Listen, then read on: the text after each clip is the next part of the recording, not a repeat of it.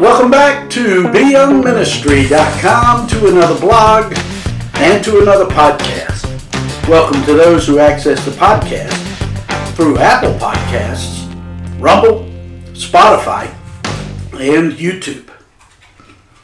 Today we continue in our study of the book of Genesis. We're in chapter twenty-one, verses twenty and twenty-one, which reads, "So God was with the lad, and he grew and dwelt in the wilderness, and became an archer. He dwelt in the wilderness of Paran, and his mother took a wife for him from the land of Egypt." That's Genesis chapter twenty-one, verses twenty and twenty-one.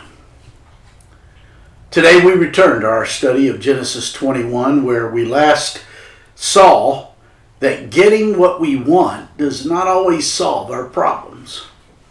You'll remember that Abraham and Sarah illustrated this point when they came up with the idea of siring a son with Sarah's maidservant. Over and over, we see, not only in the scriptures, but in our very lives, that we can get all the things we crave and still have an empty heart. In the middle of all of this, Hagar and Ishmael were driven out into the wilderness. And from there, both Hagar and Ishmael cried out to the Lord for help. In response to this, God opened Hagar's eyes, and she saw a well of water. God is always ready to lead us in the way we should go, only if we cry out to Him. In verse twenty of today's passage, we read, "So God was with the lad, and he grew and dwelt in the wilderness and became an archer." Through the horror of being thrown out of Abraham's family with his mother, Ishmael cried out to the Lord, and the Lord responded. God always responds to the cries of our hearts, as long as our cries bow to the will of the one who made us. Down through the years, I've run into different folks who have had a problem with what Abraham and Sarah did here, and I understand that. They did create this problem, and as God has made it clear, His covenant promises were to go through Isaac. But that did not mean that God did not have good plans for Ishmael and Hagar, as long as they bent their will to Him. We are no different than they. As indicated in this verse, Ishmael lived in the favor of the Lord. In fact, God was with Ishmael there in the wilderness, and Ishmael became an archer. While in the wilderness, Ishmael was not alone, for God was with him. In Isaiah seven fourteen, we read, "Therefore the Lord Himself will give you a sign. Behold, the virgin shall conceive and bear a son, and shall call his name Emmanuel." Because of the virgin birth and the death of the Lord Jesus and His resurrection, we can know for ourselves the gift of God with us, which is what Emmanuel means. Not just with us, as a friend who walks beside us, though He indeed does that. But God with us, as in He comes to live inside us, giving us strength in place of weakness, courage in place of fear, and real life in all those dark places that once felt dead. The Lord Jesus was His name, and Emmanuel was His calling. And if we have come to the place where we trust our existence with Him, we never have to be alone. We never have to wonder if He is with us. We can simply rest knowing He is in us and that He will never leave us.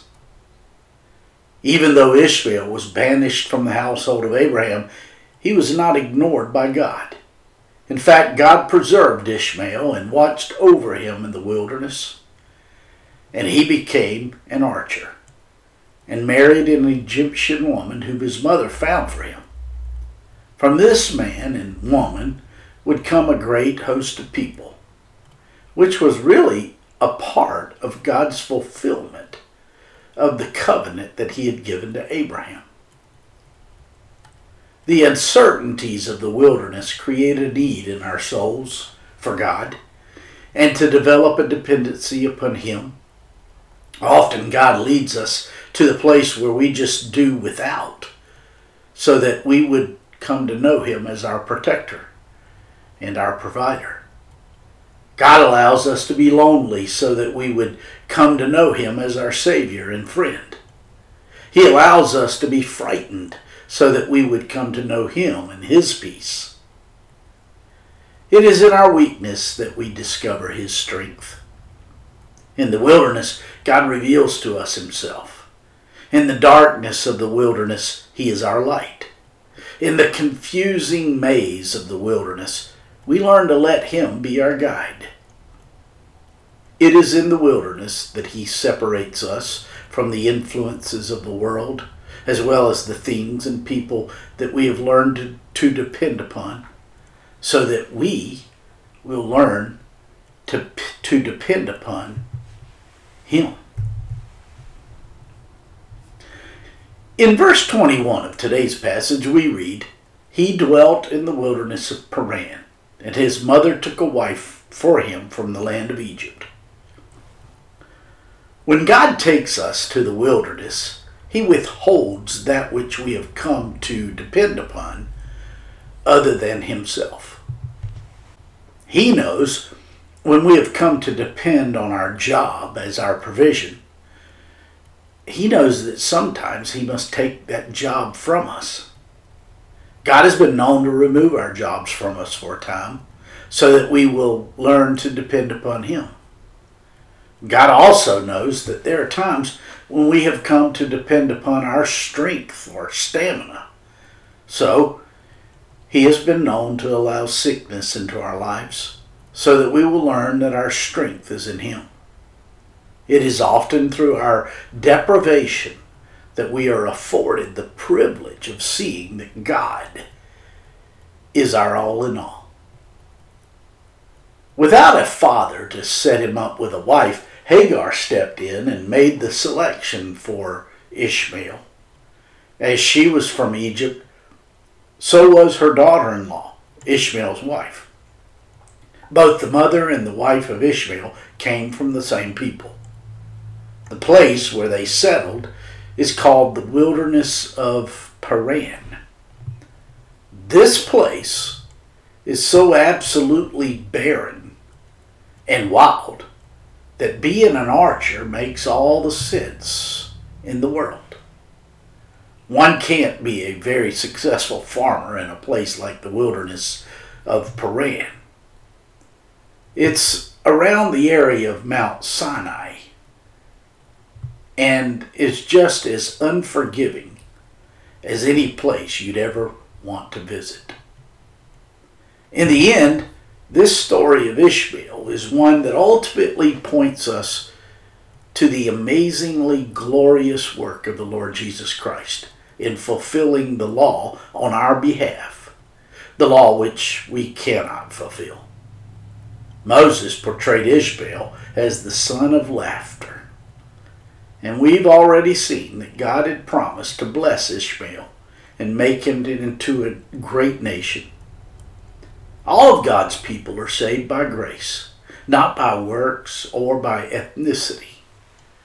Only those who humble themselves enough to receive the free gift of mercy and grace, only they are truly made a part of God's family.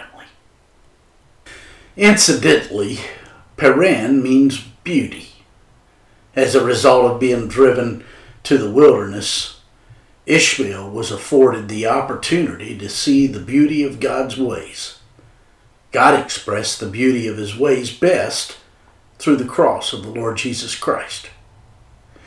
In John chapter three and verse sixteen, we read, "For God so loved the world that he gave his only begotten Son, that whosoever believes in him shall not perish, but have everlasting life."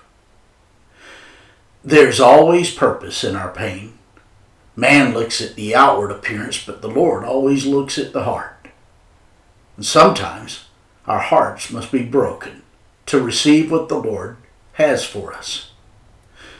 Sometimes it takes the collapse of all things in our lives for us to discover there is no greater or better love than His. My friends, I trust this blog and this podcast are helping you in your walk with the Lord. If I can be of further assistance to you, shoot me an email at be young ministry at gmail dot com. Hey, have a great day.